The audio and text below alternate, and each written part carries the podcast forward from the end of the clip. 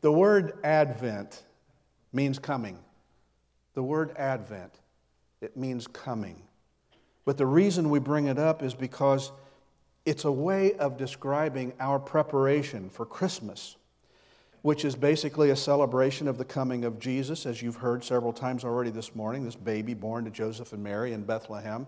Today, uh, Bethlehem, and in the last few days, has been uh, having a little bit of riot as a result of the president's edict that the capital of, of uh, Israel moved from Tel Aviv to Jerusalem. And so I, I, heard that even in Bethlehem, of all places, there are some protests that are going on in the world uh, today.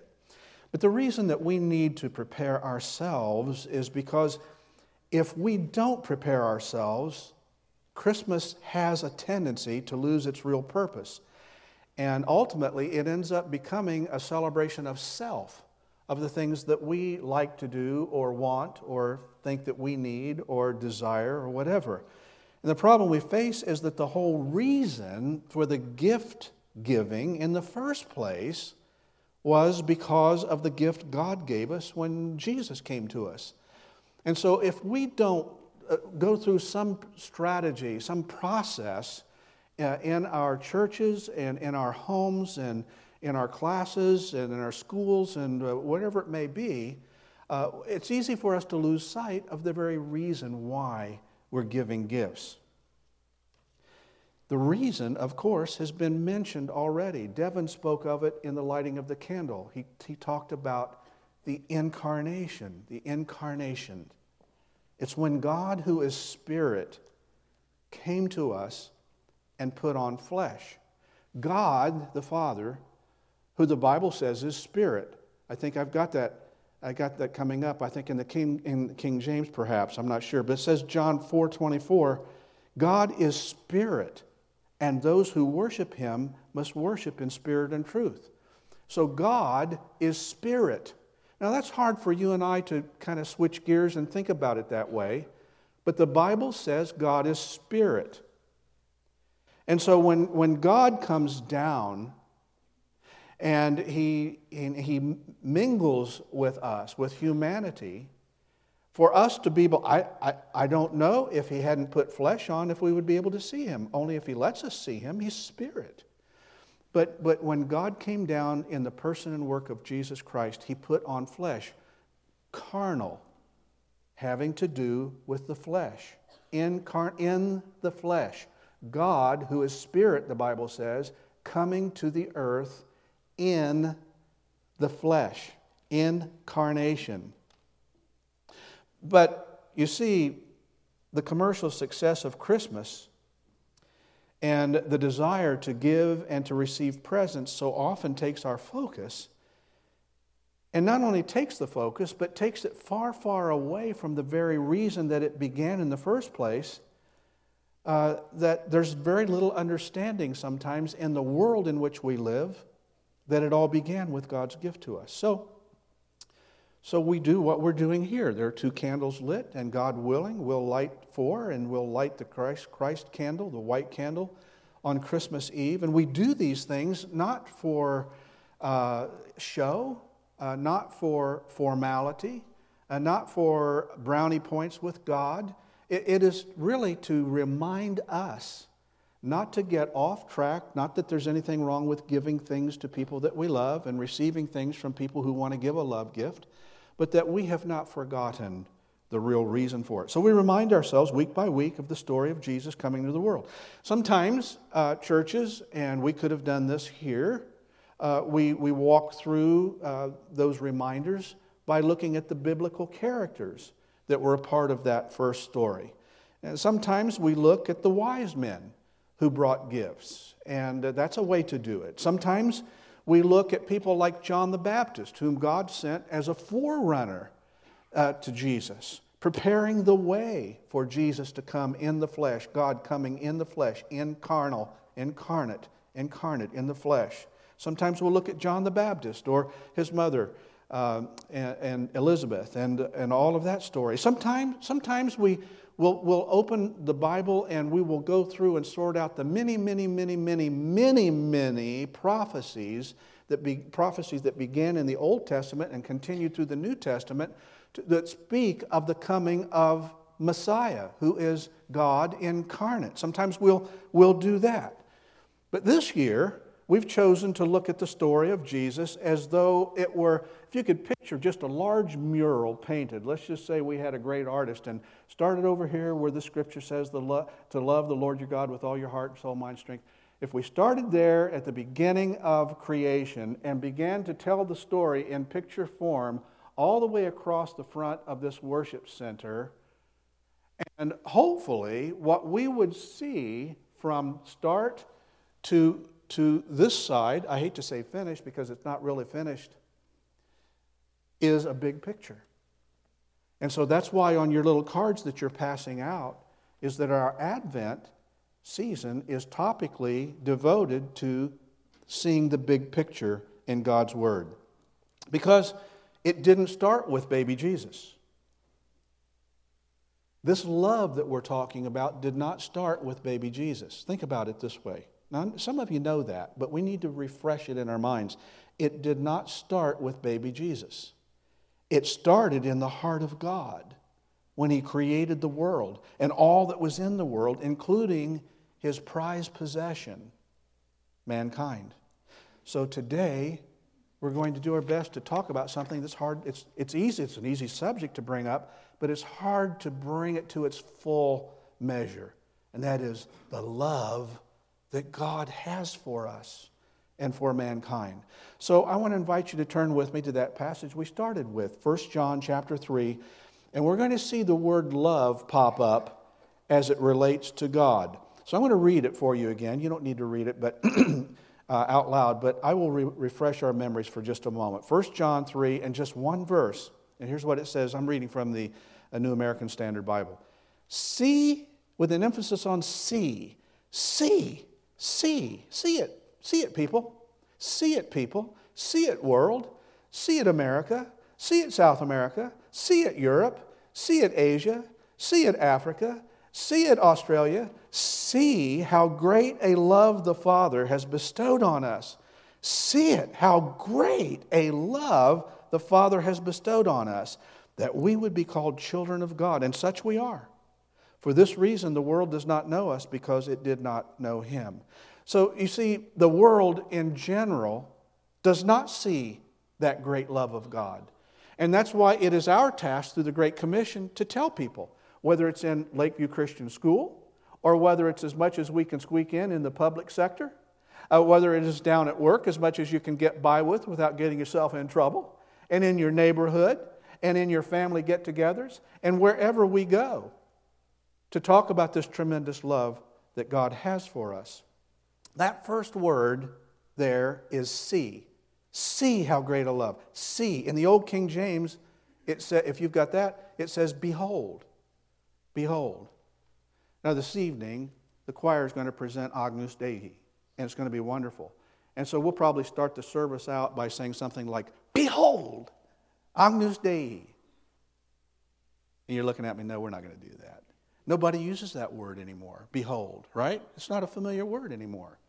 So let me tell you about behold. Let me tell you why that is a special word. The New, New American Standard translated it see. King James said, behold. It's really all about the wow factor. It's sort of like, man, I came to church this morning and wow, did you hear the bell choir? Wow, did you hear the choir special? Wow, did you hear that guy on the keyboard? Wow, did you hear Mark playing, or uh, uh, Tim George playing the, keyboard, the, the piano? Wow, did you hear how Devin read that opening for the Advent? Wow, it's the wow fact. Wow. It's sort of like, uh, you know, the last presentation of the fireworks at Disney, Disney World. Or the last presentation of the fireworks at the Super Bowl. Have you seen that before? I know some of you don't care about it, but, but the fireworks are pretty cool. It's sort of like, well, most of you know we come from central Ohio, and there's a city, capital city there called Columbus, Ohio, that does something special on the 4th of July, and they call it red, white, and boom. That's what it's called, red instead of blue, red, white, and boom, because they're going to just throw some real major fireworks at you. Let me, let me just give you a picture of what happens if we can get that to run.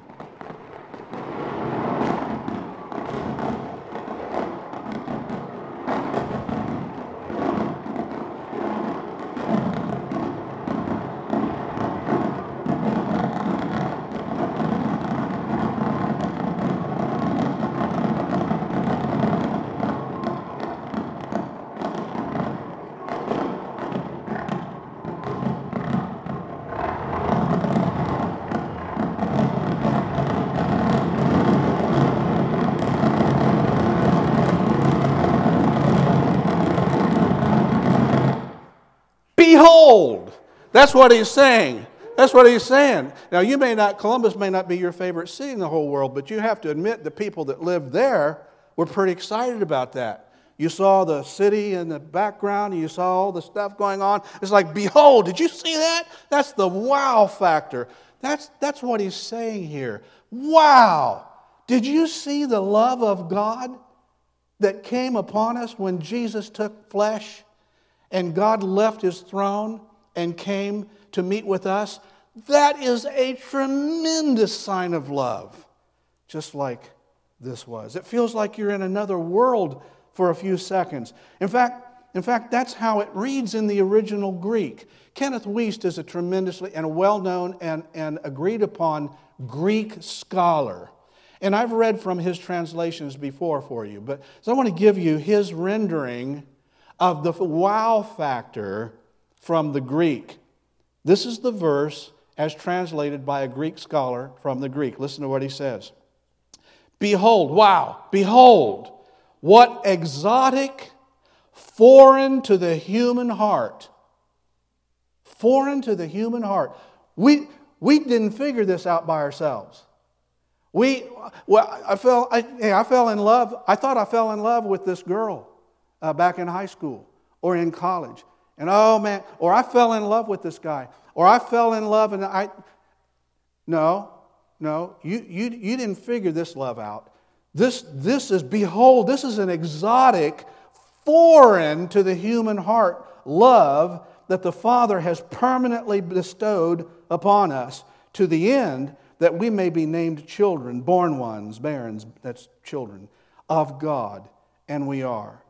This is an exotic, unique, wow factor love that God has had in His heart for you and for me and for all of His creation, not since Jesus came as a little baby, but since the beginning of time. God has had that kind of wow love for you. Whether you're feeling it right now or not, it's there. The word for love there is agape. And many of you who have studied these things in the past, this is familiar to you. But for some of you, you don't, you don't know that there are different words in the Greek for love, and they mean different things. And agape love is not sexual love, agape love is not brotherly love. Agape love is a self sacrificing love, self sacrificing love that always puts the needs of the other person ahead of their own. That's the kind of love that a parent might say, Well, look, uh, I don't, you know, I'm not going to, you know, I, I'm maybe the bread, the bread earner here. And so all of my family, and let's just say the wife doesn't work outside the home, she works furiously inside the home, but she rests upon whatever the husband is earning to be able to make Christmas gifts happen. And it's sort of like the father saying, Look, I got X amount of money that we can put toward Christmas gifts for the kids. And honey, I want to get you something too. But there's not, a, there's not enough to go around for everybody. So uh, you take this money, uh, I'm going to get you something out of this, and then you take this money and buy for the kids. And you tell them and yourself and everybody else, don't worry about me. Don't worry about me. I don't need anything. I'm going to sacrifice opening something under the tree. Why? Because I want to see the joy in the kids' hearts. And so there's a sacrifice that is going on there. And that's what agape love is all about. if you've ever read the Bible cover to cover, how many can say you've read the Bible cover to cover before? Okay, so this year I've, I've got Jessica working on the next rendition of uh, Read Through the Bible in a Year, and we'll hopefully get that out to you, hopefully a little bit before the January 1, so you can start and maybe even get a little heads up, a little advance uh, for the times when you maybe uh, miss one. But if you've ever read the Bible cover to cover, what you'll begin to see and it isn't that there's brownie points in doing that, but it's that you see the picture, the mural going all the way across. That's what happens when you read cover to cover and you see the big picture, which is what we're being, trying to stress here. Uh, that you begin to see a big picture of God's love because He was loving us from the very beginning of time. And He has stayed with that love all the way to Revelation, which is the last book of the Bible. If you read it cover to cover, you're going to see that tremendous wow factor love of God for humanity. Start starting at the very beginning and all the way to the last book, Revelation. And Revelation is the last book in the Bible, but it is not the end. It is not the end of God's love because the book of Revelation, along with other passages in the scripture, tell us that God's love, listen to this, if you think the wow factor has already made a point, listen to this God's love is only getting started when this world comes to a close as we know it. That's, that's how long and permanent the agape love of God is for his creation. Now, D.L. Moody, who is a famous preacher of the past, he's gone to be with the Lord now. Moody Bible Institute in uh, Chicago is part of the work of, you know, tremendous preacher of the Word of God, a, a, a student of the Word of God. And the story is told that uh, he, was, he, was, he was contemplating this whole subject of the, the, the wow factor of God's love. So he decided he was going to read every scripture in every passage in the Bible that had to do with the Heavenly Father's love. And this is what he concluded after doing that study. Here's what he said, and I quote I know of no truth in the Bible that ought to come home to us with such power and tenderness as that of the love of God. There is no truth in the Bible that Satan would to blot out as that, unquote. And he will even use something as special as Christmas season and the idea of giving gifts to blot out the real truth of the Heavenly Father's love for us. Psychologists tell us in study after study that if a child is not raised in an atmosphere where the parents have and demonstrate a self sacrificing kind of love, a self sacrificing kind of care, a, a self sacrificing kind of love that says to the child in their home, I will always love you. I will never leave you. You never have to worry about that. That when a child is raised in that atmosphere, some pretty remarkable things happen in their spirit, but some pretty amazing things can happen to people who don't have opportunity to experience that. And those that don't have a self sacrificing kind of love demonstrated can cause a child to grow into, into adulthood in a lifelong search for love. And oftentimes it's in the wrong places. Oftentimes, that search and that yearning for the kind of love that the Heavenly Father has bestowed upon us, they're on a lifelong search. Addictions, listen, Addictions of all kinds and varieties, I believe, are rooted in the fact that children need love. And when it is not present in their early childhood development, they often go off on a long and often traumatic journey in their lives in order to find love. And some of you are in the middle of that journey right now that I'm speaking to. And some will be listening to this by way of the internet. And you're somewhere in that journey right now, perhaps not even realizing that you've been on that journey. And you begin to put two and two together and you begin to realize what is it that drives me to keep moving in certain directions. It's almost like I'm in search of something that I've never been able to satisfy. It's sort of like being totally, totally famished and hungry, sitting down at the table and eating and then pushing away and saying, I still feel hungry. You ever had that feeling? You ever been hungry, sat down and ate, ate plenty, and got up from the table and said, I don't know why, but I still feel hungry.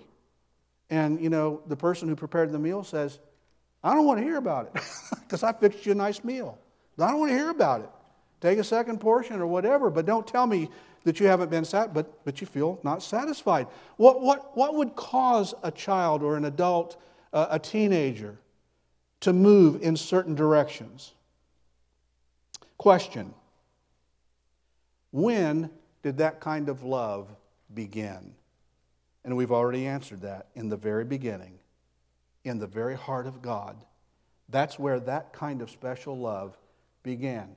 It was an exotic love, it was a love that nobody knew anything about. And God showed it to us in the very beginning. And He showed it to us again when He stepped off of His throne and came and put on flesh so we could see Him and touch Him and realize His ministry amongst us for a little while, 2,000 years ago. And He loved us.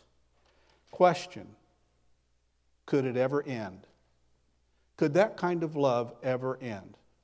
Well, guess what? I'm not going to answer that for you.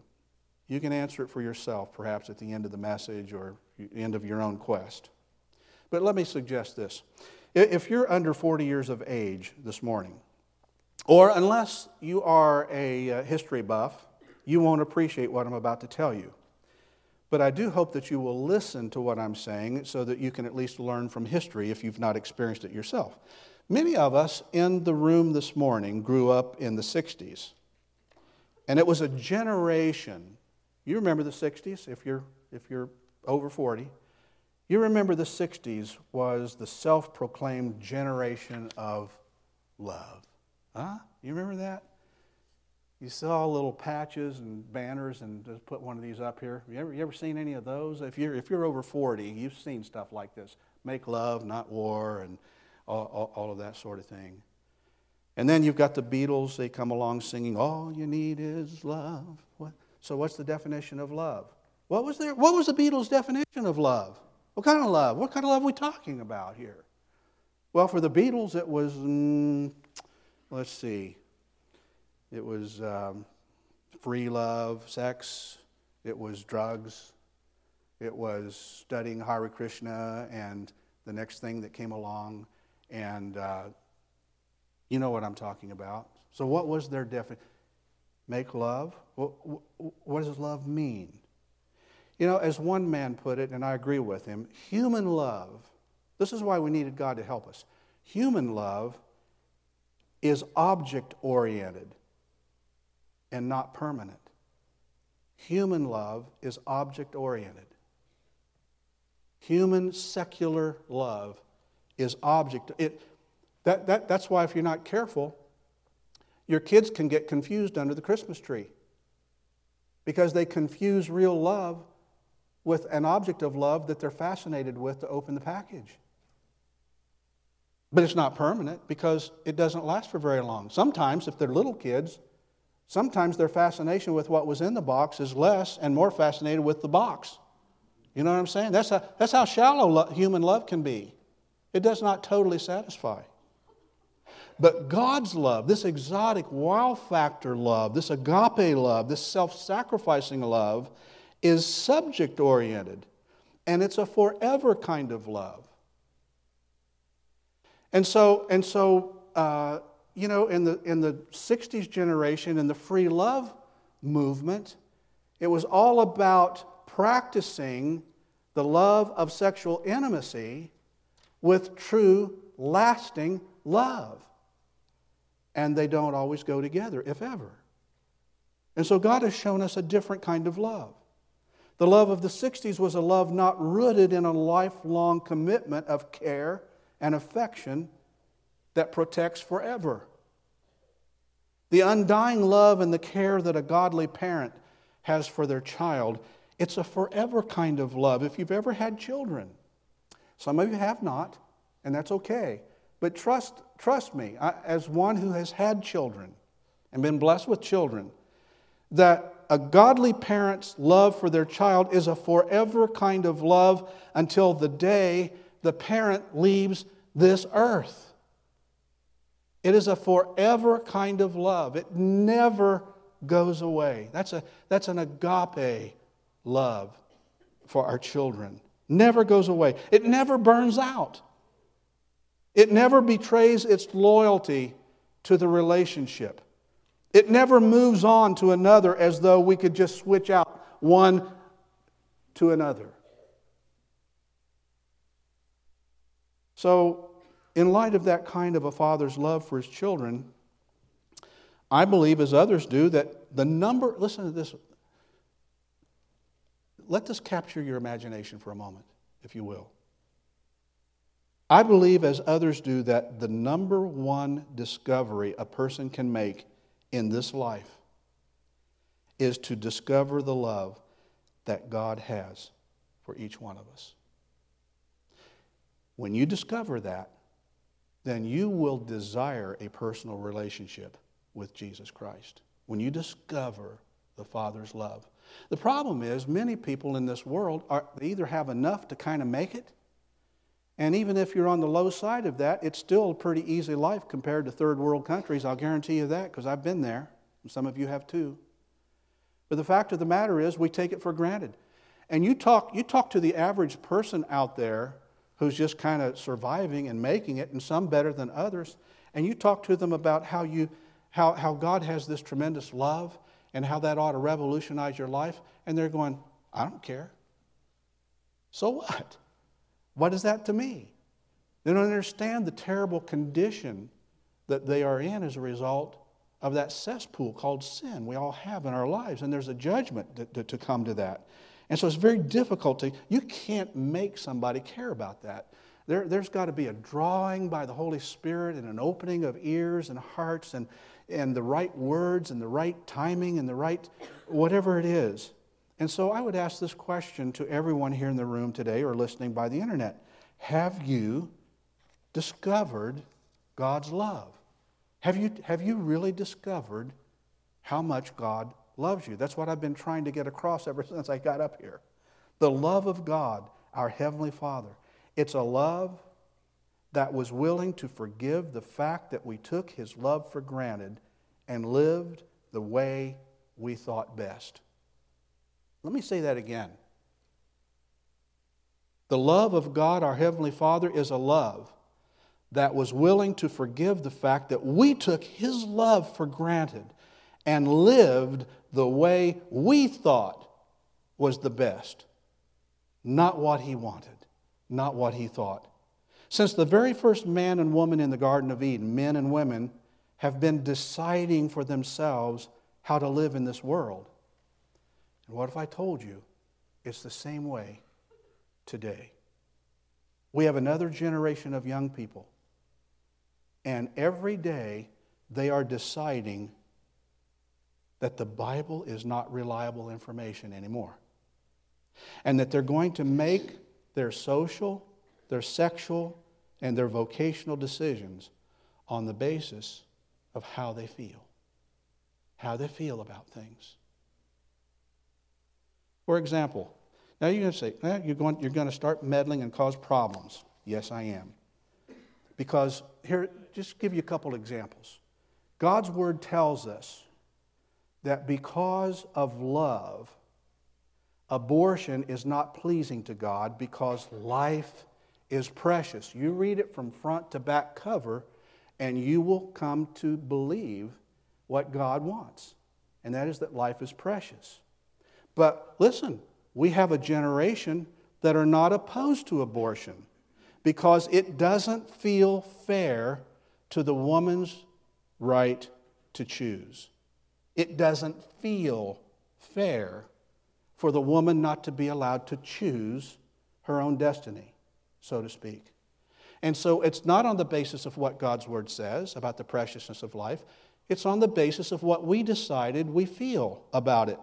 We're happy for God to save us, but not so happy when He gives us direction that we don't agree with at the time.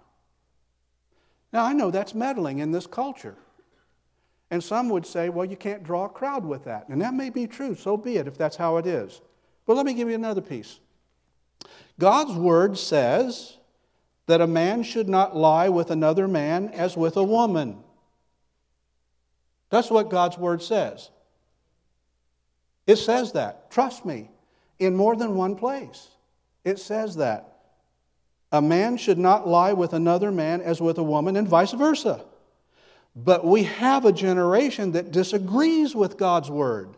Why? Because it doesn't feel fair to be denied the right to follow our feelings. Now, I want you to think about this, please. Let me say that if we all followed every feeling that we had in this life apart from God's Word, we'd be in a worse mess than we already have. If we all followed our feelings on certain days. If I followed every thought or feeling that I ever had, I, I tr- trust me, you wouldn't bother to come here and let me walk up on this platform and say the first word if I followed every thought or feeling that I might have on certain days. And guess what? I wouldn't be standing here trying to help somebody because I wouldn't care whether you loved God or not some days. Because some days you get on my nerves. and some days I'm sure I get on yours. See, we all have those days, don't we? When we have these feelings. And, and sometimes we, we can't even sort it all out. And so that's why God gave us this book to give us wisdom. And it's not about how we feel about it, it's about what it says. Hello? It's about what it says. And that's part of the rationale for why I preach through the scriptures like I do. Whether it's the best or not, you have to be the judge of that, and God will be the judge of that. But the, but the strategy behind it is that there is one person who knows what the scripture means. And it is the one who wrote it the Holy Spirit. And it doesn't matter what I think it means, and it doesn't really matter. Who cares what you think it means? Who cares what I think it means? What matters is what it means. And so, what you and I need to do is we need to put these scriptures in context and we need to lay them out and, and compare them to what's in the Old Testament and what's in the New Testament and, and what have scholars said and what, is the, what do we know about the history of that time and all that sort of thing so that we can best understand what the one author, the Holy Spirit, meant when these books were given to us. Let me say this in relation to the kind of love God has for his children. Listen, this is not pick on people. It's to say, listen, our, our world is moving at, at, a, at a, a treacherous rate of speed about, I'll decide what the Bible means. And I'll do it on the basis of how I feel about it. And I know I have people, I have people that I care about desperately. I have members in my family who I love and would give my life for, and I can see what the culture, how the culture is pulling these young people toward. Even though they're being given better instruction. It's like, it's like there is a, the enemy has so put out a false uh, spirit to deceive and to hook us into something that we can't see it. And so the church has to speak truth. The church has to take time to do these kinds of exercises and talk about these fundamental issues. So we want to experience His love as long as there's no conditions that we disagree with. Yeah, I'm glad not to go to hell. I want Jesus to be my Savior. I'm not interested in being in trouble with God as long as we agree with what He says. But the moment that He calls us to obey Him in a matter that we disagree with is the moment that we often walk away from his care.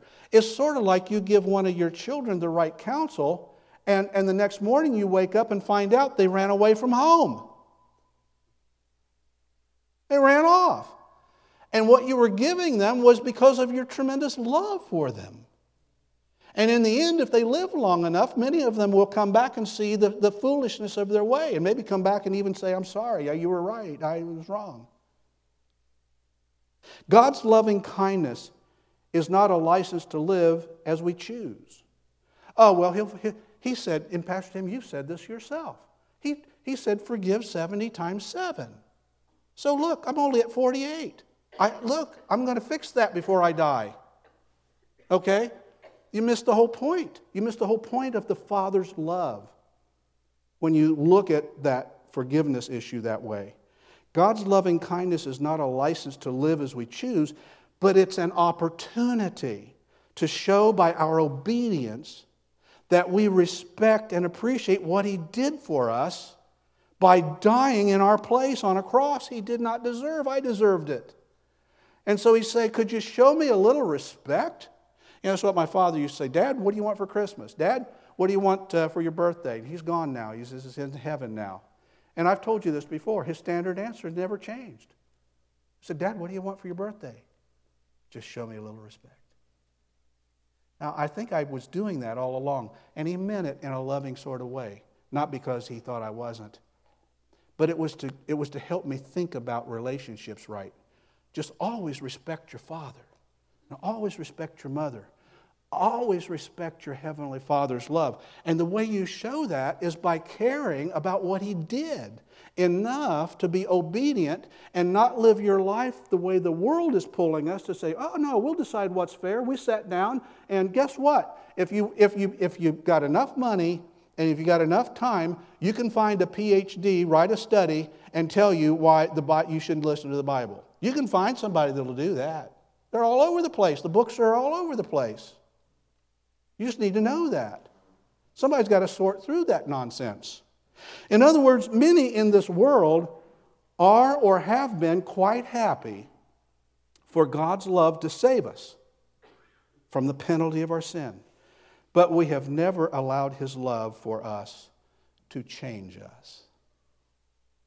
Can I say that again? That, that's a good line. If I have, that's a good line. That's a good line. We've been quite happy for God's love to save us from the penalty of our sin, but we have never allowed His love to change us. So, has the love of God for you changed you? Has it changed you? Has it made a difference in your life? There are many in this world of ours who have never known the depravity of their sin. They have no awareness of the fearsome judgment and wrath of God upon sin. They don't even think about it. If they know about it, they don't even think about it. And there are many who have never yet tasted the sweet honey of God's love and forgiveness to those who have acknowledged their need for a Savior. People who have respected and appreciated what he, the love of God the Father has already done for them in putting on flesh and dying in our place even before we apologized and asked forgiveness. So the love of God should change us on the inside out of sheer gratitude. Catch that.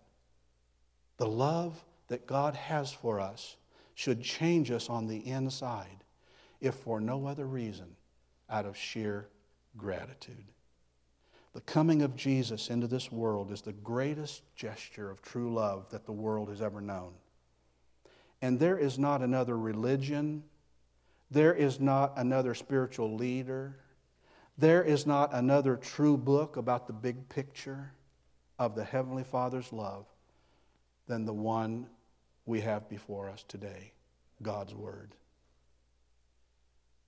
So I want us to bow our heads for just a moment, and I want to, I want to just quote some lyrics of a song that's familiar to some of us.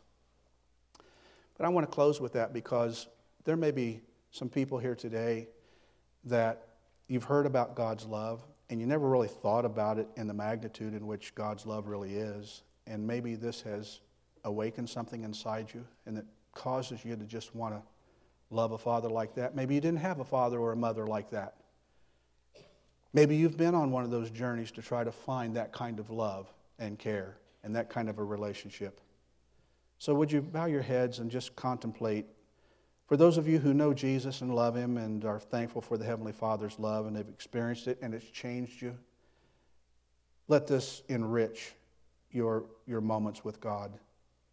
And for those of you who are, are wondering, what would it be like to be really loved by a father like that? Listen to these words. The love of God is greater far than tongue or pen can ever tell. It goes beyond the highest star, it reaches to the lowest hell. The guilty pair, bowed down with care, God gave his son to win. His erring child he reconciled and pardoned from his sin. Oh, the love of God, how rich and pure how measureless and strong. It shall forevermore endure the saints and the angels' song. I'm going to give you a third verse, and while your heads are bowed and eyes are closed, and thank you for playing that song. This last, this last quotation I'm going to give you, we are told was discovered written on the walls of what they used to call an insane asylum. We don't call it that anymore, but it is a place for the mentally disturbed. And apparently, this patient in this particular room who had mental issues evidently had some lucid moments when the mind was clear. And when that patient died one day, they came in to clean the room and they discovered these words written on the wall of that patient's room. And it was added to this song, which was originally a Jewish poem. Listen to these words by a person whose mind was not always clear all the time. Could we with ink the ocean fill? And were the skies of parchment made? Were every stalk on earth a quill, and every man a scribe by trade, to write the love of God above would drain the ocean dry, nor could the scroll contain the whole, though stretched from sky to sky.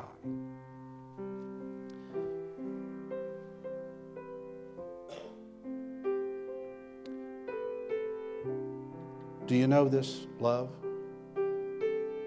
If you're not sure that you've ever reached out to God so that you could know this love, I'd like to lead you in a prayer because you can meet Jesus today, right here in this service, and you can begin a relationship with God the Father's love that will never leave you.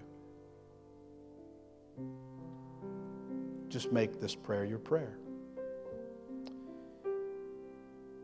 God, some of these words the pastor spoke this morning, somehow they resonated in my spirit, in my mind, and somehow I feel I need what he's talking about. I certainly need a Savior because I'm a sinner. I admit that. But I don't know how to find you. I don't know how to navigate this life. I don't know how to get things fixed. And he says that your love, God, is so great that you've already paid the price. You came yourself, a self sacrificing love, and you paid it for me. And I hadn't even told you I was sorry. But I'm here this morning to tell you I'm sorry. I am sorry. I am sorry for every vulgar thought, vulgar word, vulgar activity that I have ever done against your pleasure.